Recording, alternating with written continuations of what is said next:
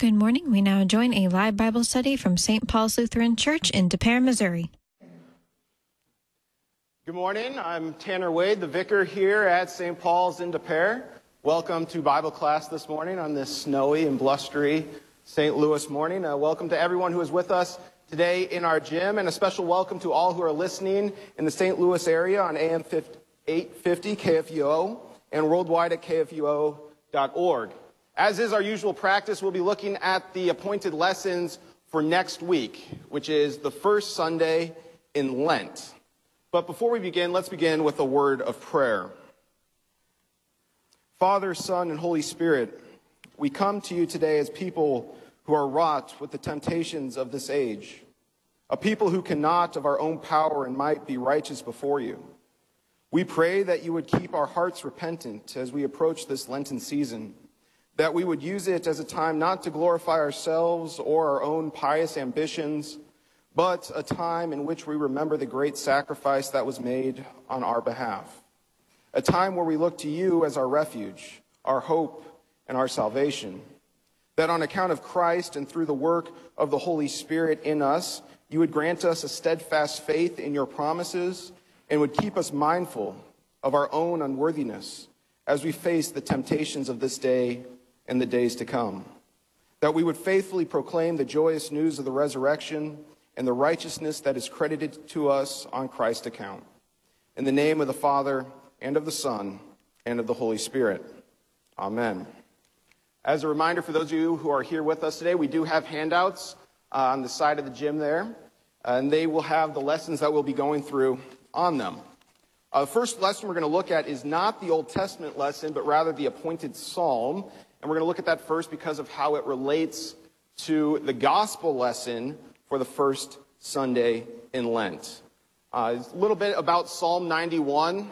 Psalm ninety-one is the appointed psalm. And uh, it's interesting because there's really three main points of emphasis. We have an opening statement made by the psalmist that discusses what he confesses to be true about God. And then he tells his hearers why they ought to believe the same, confess the same about God. And then finally, we hear what God says back to those who are faithful to him. So to begin at Psalm ninety-one, verse one, we read, "He who dwells in the shelter of the Most High will abide in the shadow of the Almighty." And as we go through Psalm ninety-one, you'll notice there are a lot of these couplets, these pairings, things that are similar, but just a little bit different, that are used by the psalmist to describe the protection that God gives us and gives those who are faithful. So to start with, he talks about the shelter of the Most High. The Most High is a Hebrewism for God, for Yahweh, the Lord. And the shelter is a hiding place, a secret place, a place where if someone is looking for you, they cannot find you. And then he continues in verse one that he will abide in the shadow of the Almighty. And maybe to us, we might take this for granted, but in a desert culture, a shadow was very literally a necessary means of protection, dealing with the heat and the elements. We see then him continue in verse two, "I will say to the Lord, my refuge and my fortress." And my refuge and my fortress, which may call us back to Psalm forty-six, which is the textual basis for Martin Luther's famous hymn, "A Mighty Fortress is Our God," which is actually the appointed hymn of the day for Lenten one. But we'll get to that a little bit more in a minute. Verse two, "I will say to the Lord, my refuge and my fortress." It was interesting when I was looking these things up. In English, they maybe don't sound all that different. But a refuge in the Hebrew is a place that is sought out for protection, similar to that hiding place or the shelter of the Most High that we read about in verse one. It's a place that you run into in order to be protected from whatever is coming after you. And then a fortress is very literally a mountain stronghold, something that through the natural elements or through what has been built up, you are already behind and can stand firm behind.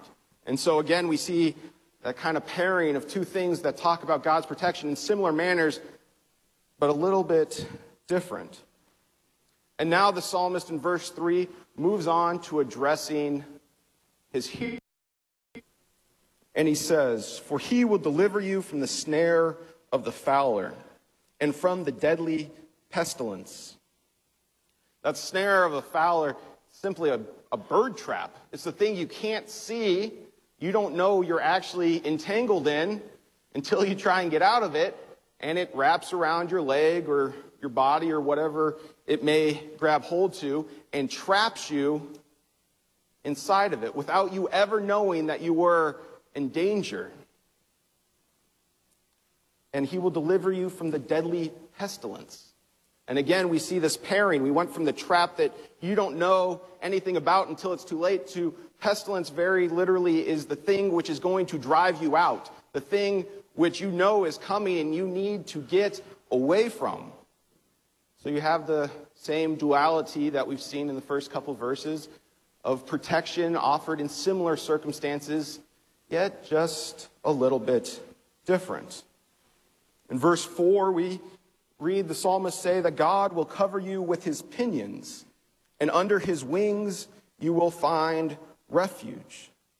And again, pinions, these are the wings that cause flight for a bird. The outer wings, the ones on the, the edge of a bird that make it fly. And his wings, I, I think is self-explanatory enough. Those are what he, a bird would wrap what it's protecting around, the bone structure that he would protect you with. And we continue in verse five with the results that come, the reason why the psalmist is exhorting his hearer to trust in the protection of the Lord. You will not fear the terror of the night, nor the arrow that flies by day, nor the pestilence that stalks in the darkness, nor the destruction that wastes at noonday. At night, you might not know what's out there, but if you're in a desert culture, you might be hearing something. Whether it's a person or a, a tribe coming to attack you and your people, or an animal that might present danger to you and your family. But in a desert culture, you would not necessarily be able to see, unless there was a very bright moon, what was out there. But again, you would hear it. It would cause you great fear. And then the arrow that flies by day, that's pretty clearly someone who's trying to attack you, the thing that is right in front of you that delivers an attack. And again, we have in verse six, nor the pestilence that stalks in the darkness, nor the, the destruction that wastes at noonday.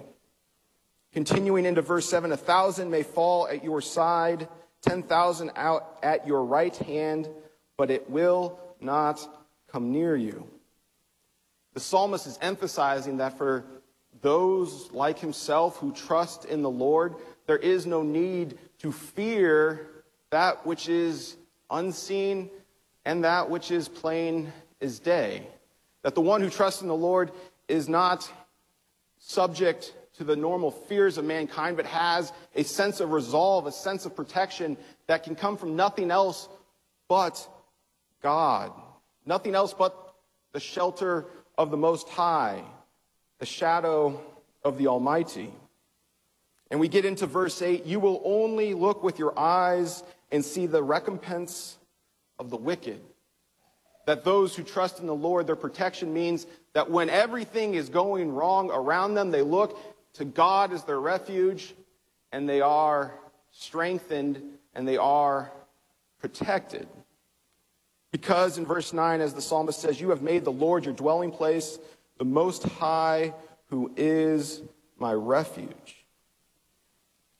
You know, it's, it's interesting because we sometimes take for granted the safety that we have as Americans and even in the twenty-first century across the world. It may not be something we necessarily consider on a day-to-day basis. And I think that's why this psalm is included uh, with Lent one with the gospel lesson we're going to get to in just a moment, because as Luther says in his small catechism, without Christ, we would not be able to last yet a single hour, because there is one who does stalk us, one who we'll see in the gospel account tempts not only Jesus, but tempts us. And if the answer is only ourselves, well, then we have the same fears that everyone else does. The pestilence by night, the arrows by noonday, the traps we see and the traps we don't even know we're in. And as we get to verse nine, we see the psalmist say, why do you have this protection? Why is this result of protection, this trust in God, yours? Well, it's simply because you have made the Lord your dwelling place. Continuing into verse ten, the Most High, who is my refuge, no evil shall be allowed to befall you. No plague come near your tent, for he will command his angels concerning you to guard you in all your ways. On their hands they will bear you up, lest you strike your foot against a stone. Why is this result yours? Because you have trusted in the one who is the only true refuge and fortress in the face of fear, in the face of death.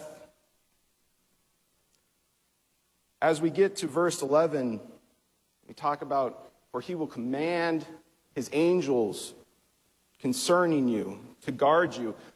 For those of us who are in the gym this morning, you can see that on your sheet that's highlighted in blue. And you can see that it's going to correspond with what the devil quotes to Jesus in the gospel lesson. So I just want you guys to kind of keep note of that, verse eleven there. And then again in verse twelve, on their hands they will bear you up, lest you strike your foot against a stone. And again, we will see the devil quote this to Jesus in the temptation narrative. And it's kind of, I didn't realize this at first, but when I was studying this psalm, at first glance, it kind of seems trivial, right? And you're not going to strike your foot against a stone. That what's God saying? Is he just saying, you know, an angel's going to prevent you from stubbing your toe?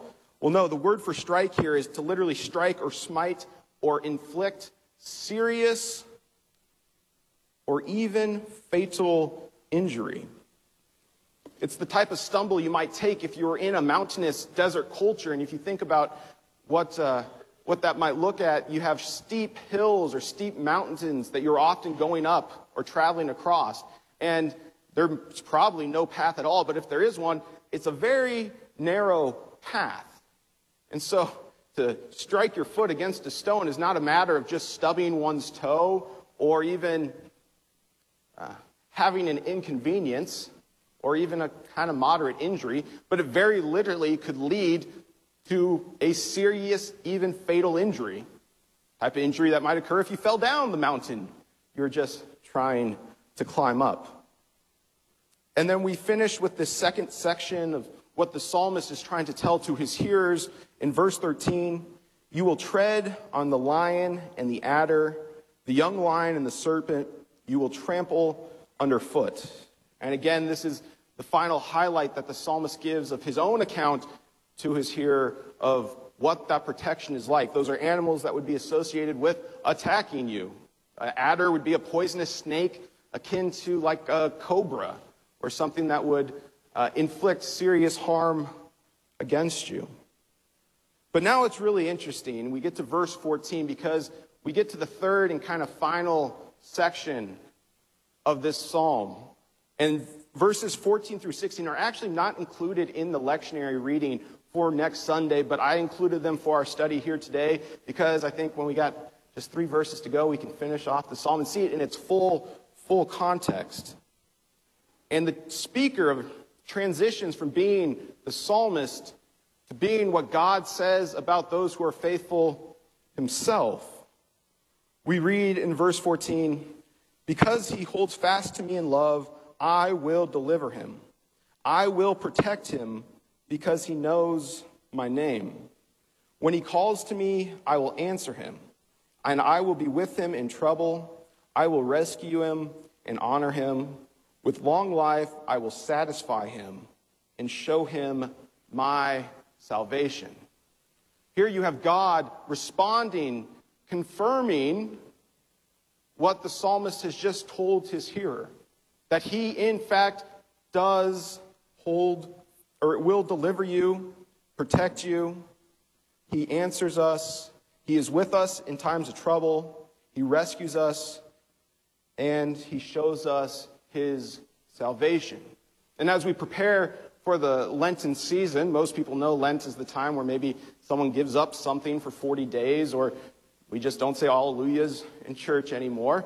But really, Lent, the core of Lent, is not about what we do, but rather it's a, it's a penitential, a, a repentant reflection, a reflection on what we know is coming on Good Friday.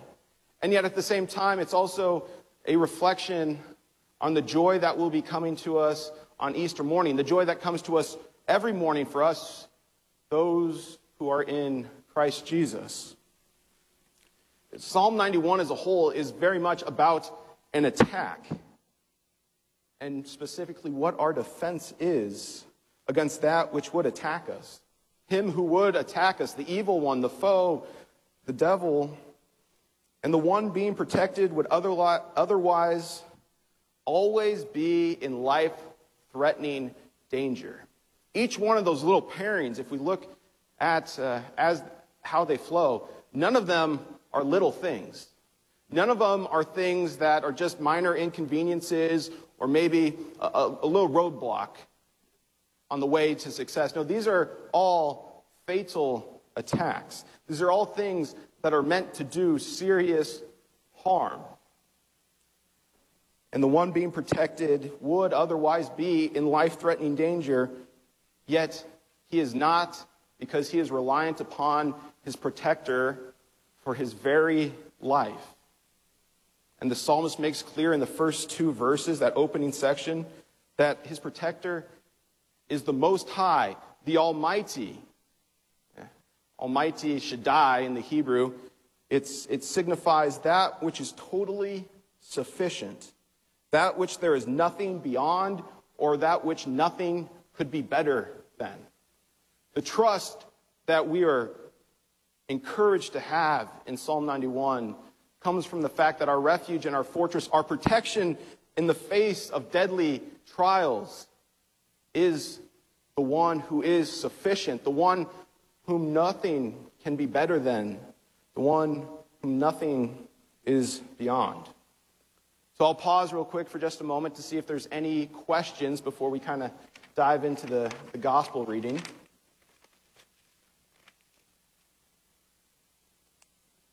No? All right. So if you look at the gospel reading, uh, Luke four, one to thirteen, it's a fairly well-known account. It's the temptation account, and this has been used for at least several hundred years, if not a millennia, on the first Sunday in Lent. And it's kind of obvious if you start looking at it why that might be, is Lent traditionally in the church from the earliest days was a time of fasting. And we read in verse two, "And he ate nothing during those days, and when they were ended, he was hungry. That he was in the wilderness for forty days, and he ate nothing." But, before we get too far ahead of ourselves, if you look at the outline of how this pericope, or this section, uh, Luke four, one to thirteen, how it flows, I want you guys to, we'll start at the first section. It's just going to be verses one and two.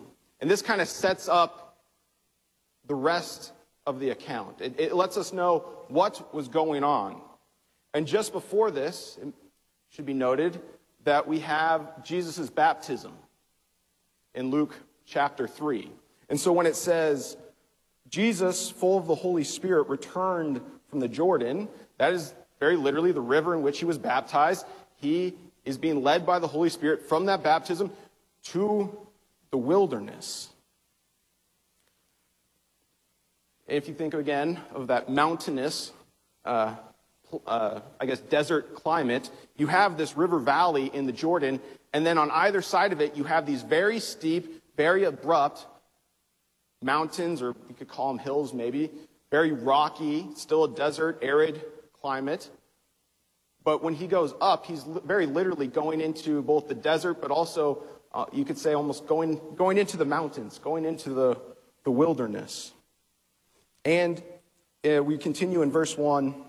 "And Jesus, full of the Holy Spirit, returned from the Jordan, was led by the Spirit in the wilderness for forty days, being tempted by the devil, and he ate nothing during those days. And when they were ended, he was hungry."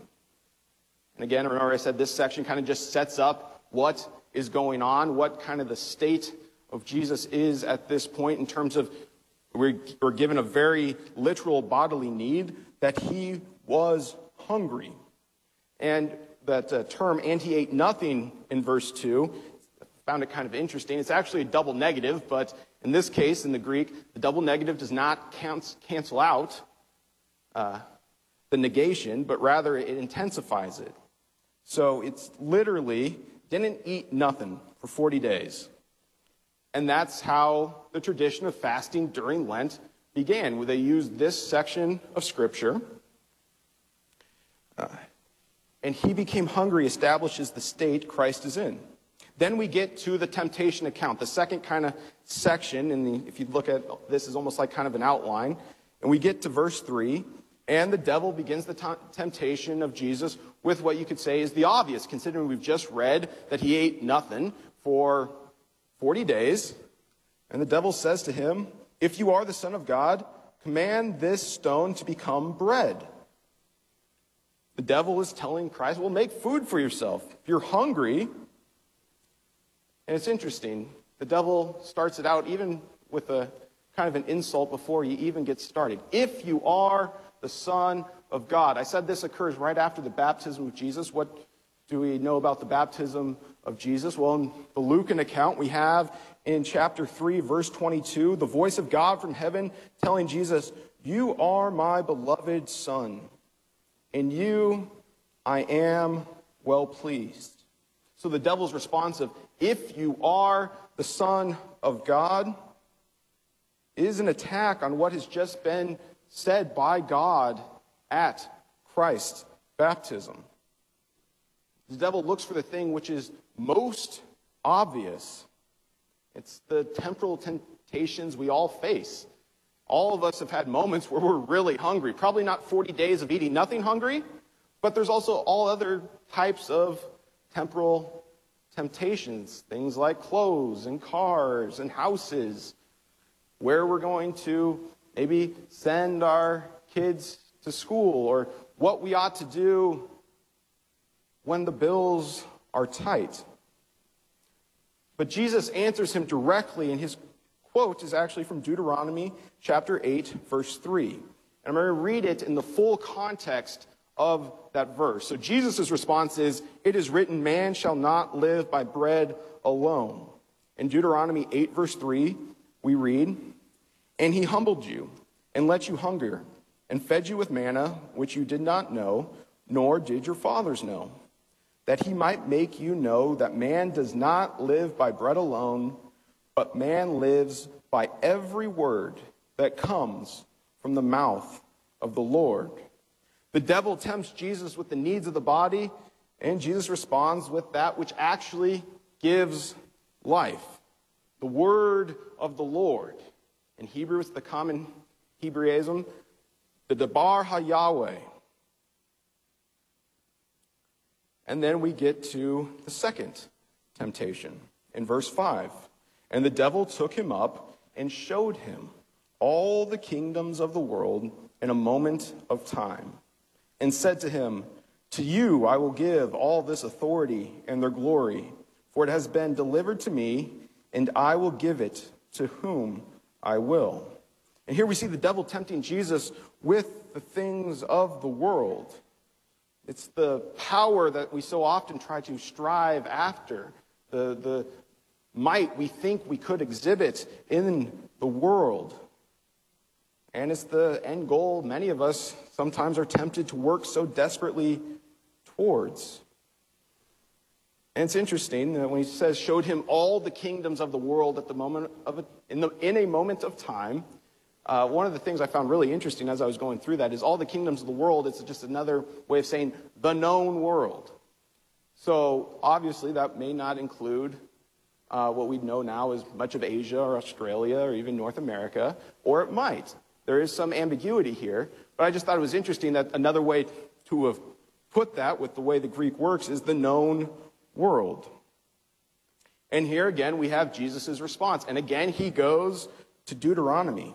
Deuteronomy chapter six. And we read in verse eight of Luke four, Jesus answered him, answered the devil, "It is written, You shall worship the Lord your God, and him only shall you serve.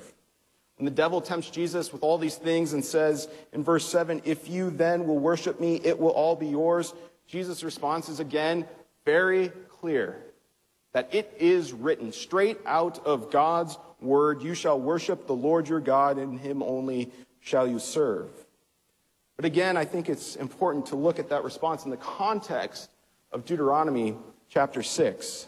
Starting at verse ten of Deuteronomy six, we read, and when the Lord your God brings you into the land that he swore to your fathers, to Abraham, to Isaac, and to Jacob, to give you, with great and good cities that you did not build, and houses full of all good things that you did not fill, and cisterns that you did not dig, and vineyards and olive trees that you did not plant, and when you eat and are full, take, then take care lest you forget the Lord who brought you out of the land of Egypt, out of the house of slavery. It is the Lord your God you shall fear, him you shall serve, and by his name you shall swear. And it's interesting because Jesus' rebuttal is a verse that is dealing directly with the getting of things, or the getting of a land, or the getting of property that you did not do. And that's, in a sense, what the devil offers him. I will just give you this power. I will give you these kingdoms. It's not, in the devil's mind, it's not what you've done, even though we know it is God who builds all things. But in the devil's mind, he's saying, well, I'll just give them to you. And so what does Jesus go back to? Well, let's look at a time when God says he's going to give you things that you did not get. And it's not the devil you worship, no. And as Deuteronomy six thirteen says, it is the Lord your God you shall fear. Him you shall serve, and by him, by his name you shall swear. The devil is trying to present a reality that tempts Jesus into denying the true reality of where power and even the kingdoms of the world come from, whose they are. And so what does Jesus say? Well, he goes right back to what God says about that, to fear Yahweh, the Lord, your God. And then in verse nine, we get to the third and final temptation, at least in this narrative. And, and he, the devil, took him, Jesus, to Jerusalem and set him on the pinnacle of the temple and said to him, if you are the Son of God, throw yourself down from here. For it is written, and this is where we go back to Psalm ninety-one. Look at the, the highlights on either side of the, the handout. He will command his angels concerning you to guard you. And in verse eleven we read, the devil tell him, on their hands they will bear you up, lest you strike your foot against a, a stone.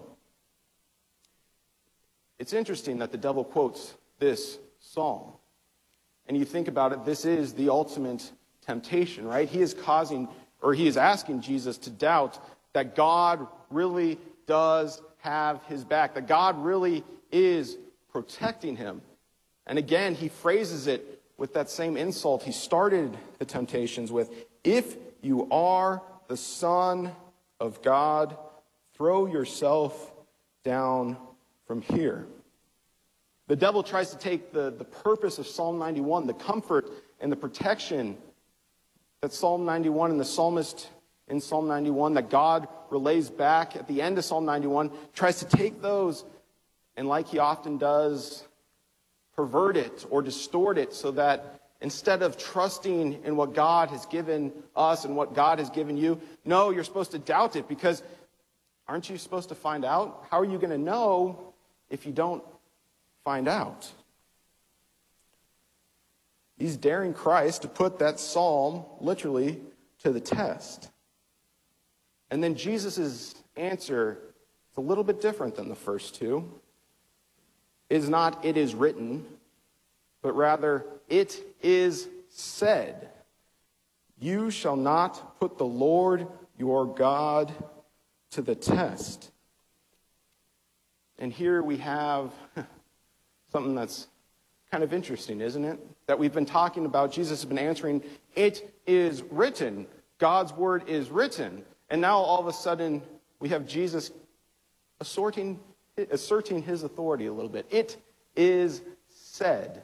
I literally am saying this. And again, he quotes from Deuteronomy. And Jesus answered him, we read in Luke four twelve, it is said, you shall not put the Lord your God to the test. And that's the last of the narrative account that we read. In the final section of verse thirteen talks about the last bit of the outline, so to speak, of the pericope, that when the devil had ended every temptation, he departed from him until an opportune time.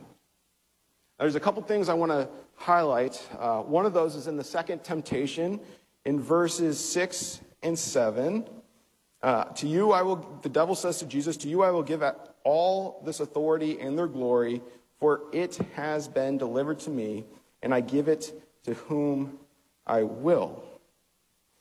To me, it's interesting. I thought when I was reading this, and because I knew what the hymn of the day was for the first Sunday in Lent, A Mighty Fortress, I thought about the end of the first stanza of A Mighty Fortress, where we sing, deep guile and great might are his, dread arms in fight.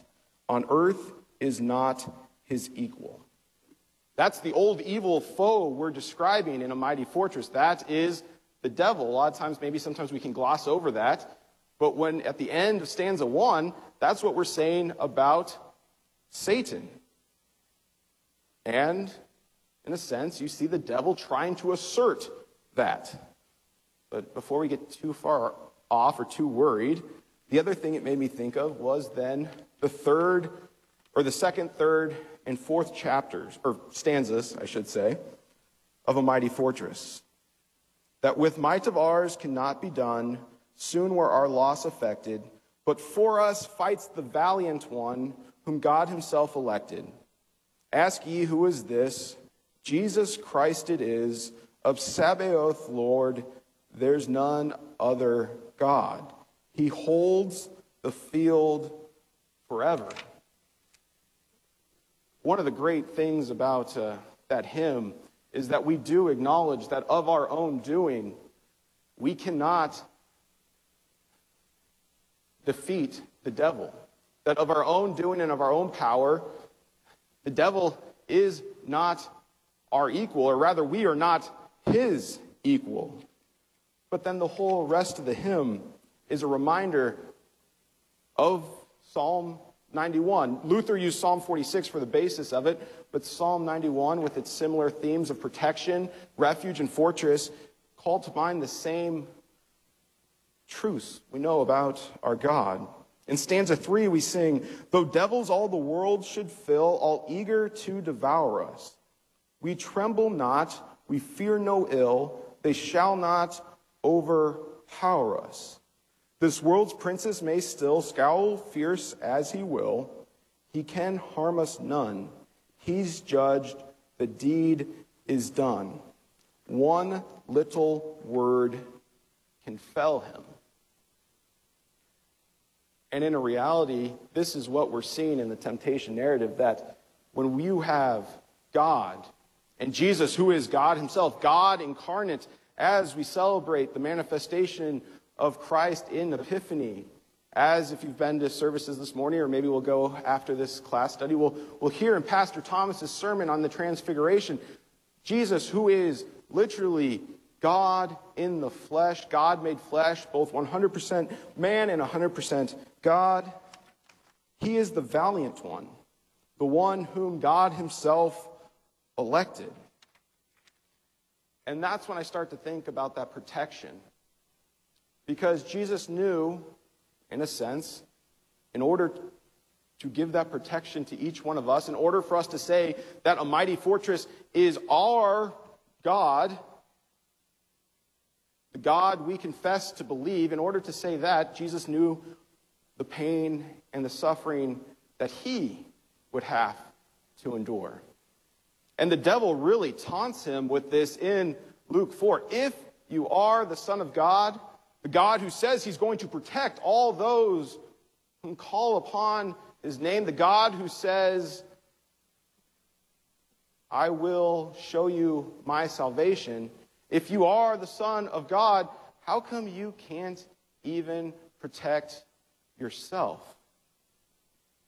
But we know, not to skip a little too far ahead in the story, but we know at the end of Lent what's going to come. Our penitential reflection that we have during the Lenten season is never without the view of the joyous occasion of Easter morning. That's why we look at Lent as a time of reflection, not so that we try to spend forty days maybe giving something up, probably unsuccessfully, if we were to be honest, or that we somehow beat ourselves down to remember how bad we are. We know we are sinners, but ultimately Lent is a period of repentance, penitential reflection, because we know what comes at the end. What happens after the forty days? That Jesus Christ is raised from the dead, and that with one little word, the devil is fallen. And that led me to verse four of our hymn of the day for next week, A Mighty Fortress, stanza four. The word they, st- they still shall let remain, nor any thanks have for it. He's by our side upon the plain, with his good gifts and spirit. And take they our life, goods, fame, child, and wife. Those the, though these all be gone, our victory has been won. The kingdom ours remaineth. It's on the basis of Christ's steadfastness, including in the temptation narrative, in the temptation account that we read in Matthew and Luke, and to a shorthanded degree in Mark. It is to that that we ultimately look, that faithfulness that Christ has, because we know that we are not perfectly faithful. We know that we still have that protection from Psalm ninety-one because Christ is faithful, not because we are perfect or we are without sin, or even that we always remember to call on God first when trials and temptations fall us, but because we are forgiven. That in our confession, there's the response of, I forgive you of your sins. God says he forgives every single one of us. So I'll pause for just a moment as we get to the end of uh, the gospel lesson for next week. Are there any questions about maybe the first two sections here?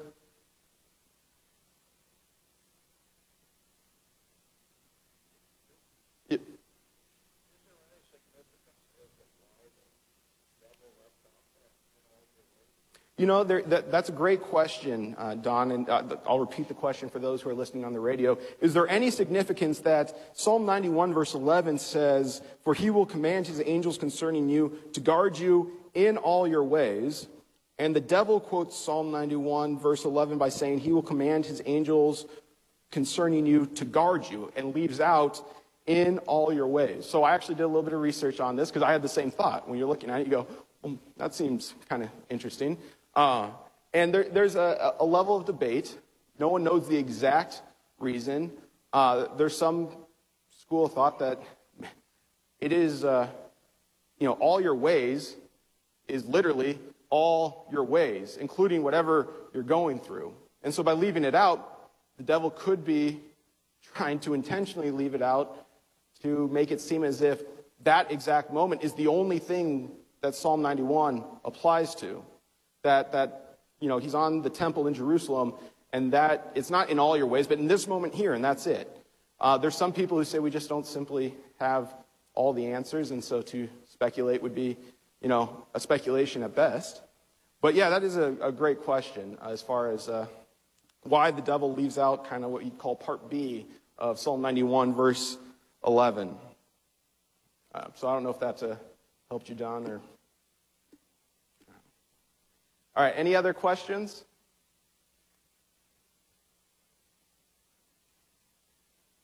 before we get on to the epistle lesson.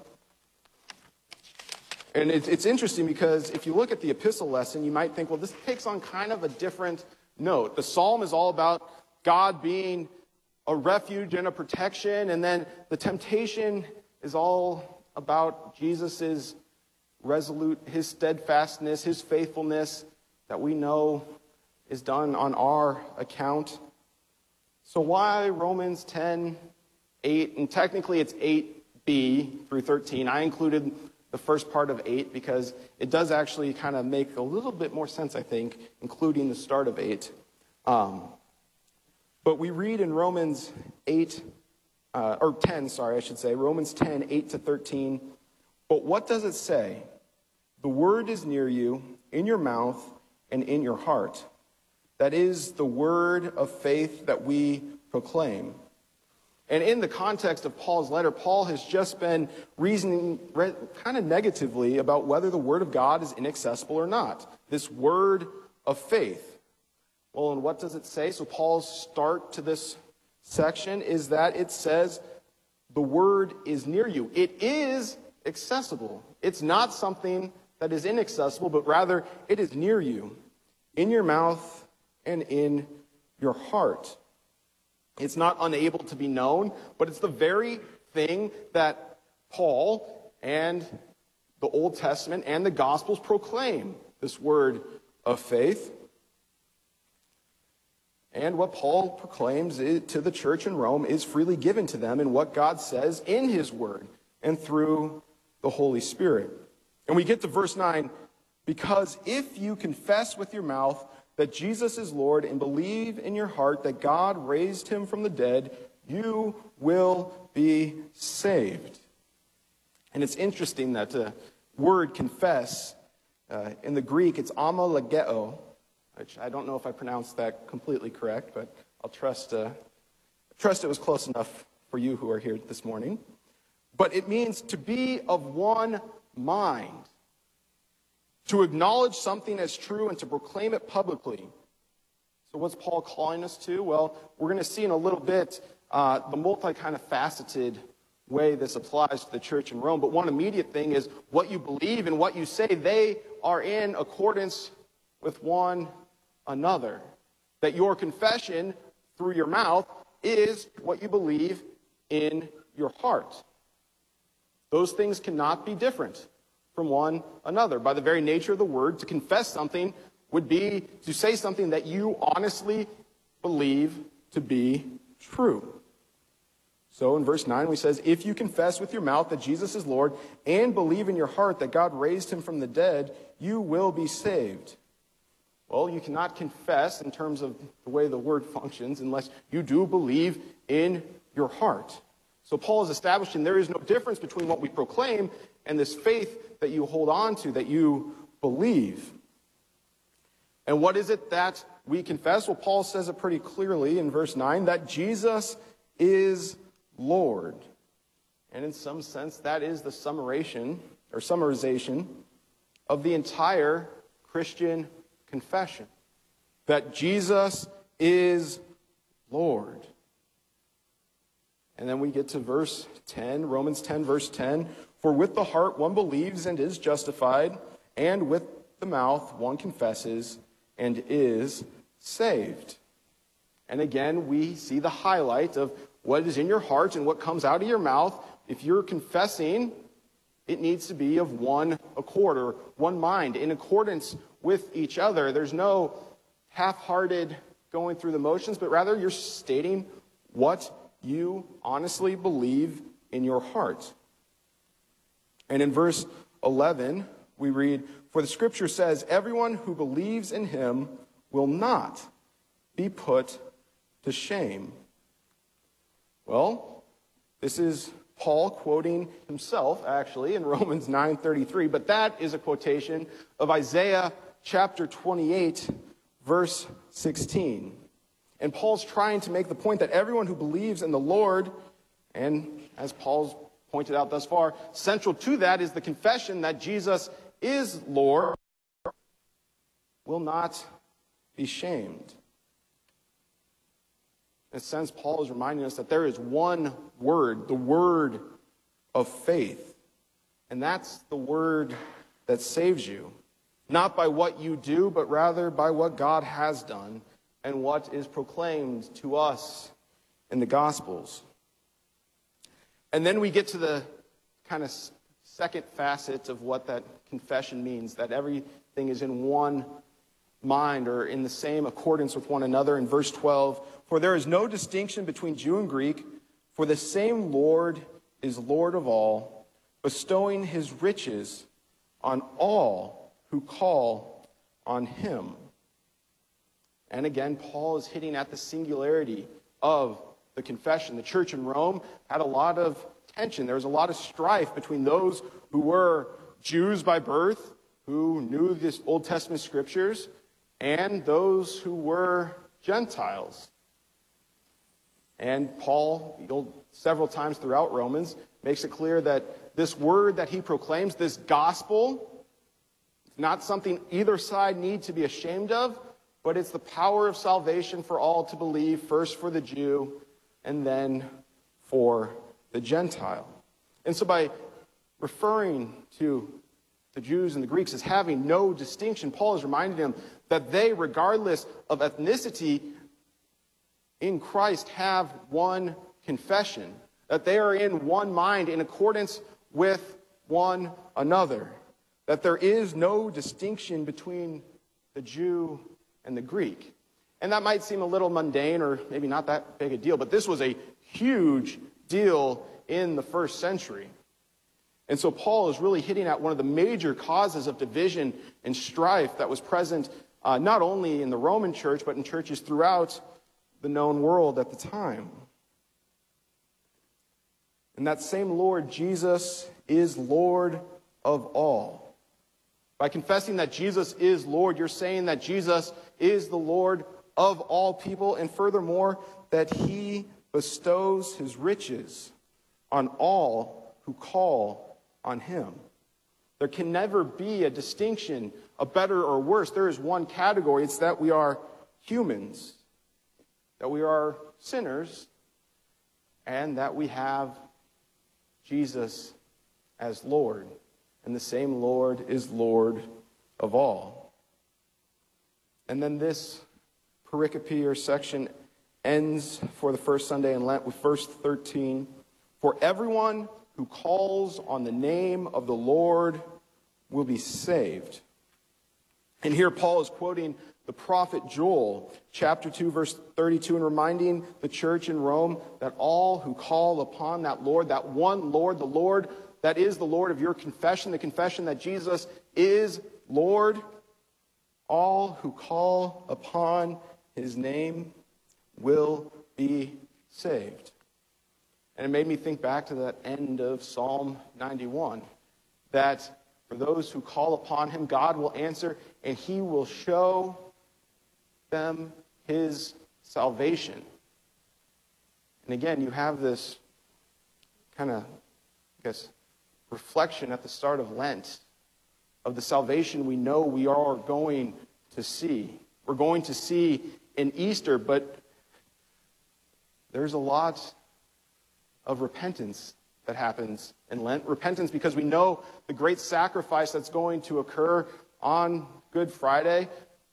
And so it's interesting that I think on the first Sunday of Lent, we have this focus of confidence.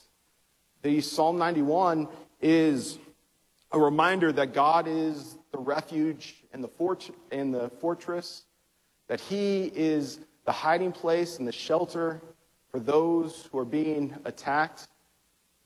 In the Lucan account of the temptation, we see that Jesus remains steadfast when we know that the father of mankind, or the first man, Adam, when he was tempted by the devil with, did God really say? And Jesus' response to essentially the question, did God really say you are the Son of God? Is, yes, and I am, because it is said. So you really have kind of a, a confident start to Lent, which is maybe not how we always think about approaching Lent or going into Lent. But then to highlight that, we have this epistle, Romans ten, where we read, if you confess with your mouth that Jesus is Lord and believe in your heart that God raised him from the dead, you will be saved. And it kind of puts the entirety of the Lenten season into perspective. So that's what I would encourage you as we, as we go forward into this Lenten season. It is a time to be penitential, to be repentant, to be reflective. But that can never be without the great view of the confidence that we have in the God who is our refuge and our fortress, the God who did stay faithful in the face of temptation, the God who did die for each and every one of you, and then the God who on Easter morning rises from the dead and is truly the salvation for mankind. And it's interesting, right after this pericope, in Romans ten, fourteen to seventeen, we read, "How then will they call on him in whom they have not believed? And how are they to believe in him of who, in him of whom they have never heard? And how are they to hear without someone preaching? And how are they to preach unless they are sent? As it is written, how beautiful are the feet of those who preach the good news. But they have not all obeyed the gospel. For Isaiah says, Lord, who has believed what he has heard from us?" And then finishes that section with, "So faith comes from hearing, and hearing through the word of Christ." And so we read our pericope for next week, Romans ten, eight to thirteen, in light of that, that faith comes from that gospel that not only did Paul proclaim, but countless others have proclaimed, the gospel that is proclaimed to the world in God's word. And in that hearing, we hear the word of Christ, and you will be saved. Well, we've got about three minutes left, so I'm going to open it up for just a few questions. We didn't get quite to the Old Testament uh, lesson, the appointed Old Testament lesson, Deuteronomy twenty-six, for next week. But uh, I guess we'll just have to kind of leave that one for another time. But if, are there any questions before we wrap up with a word of prayer?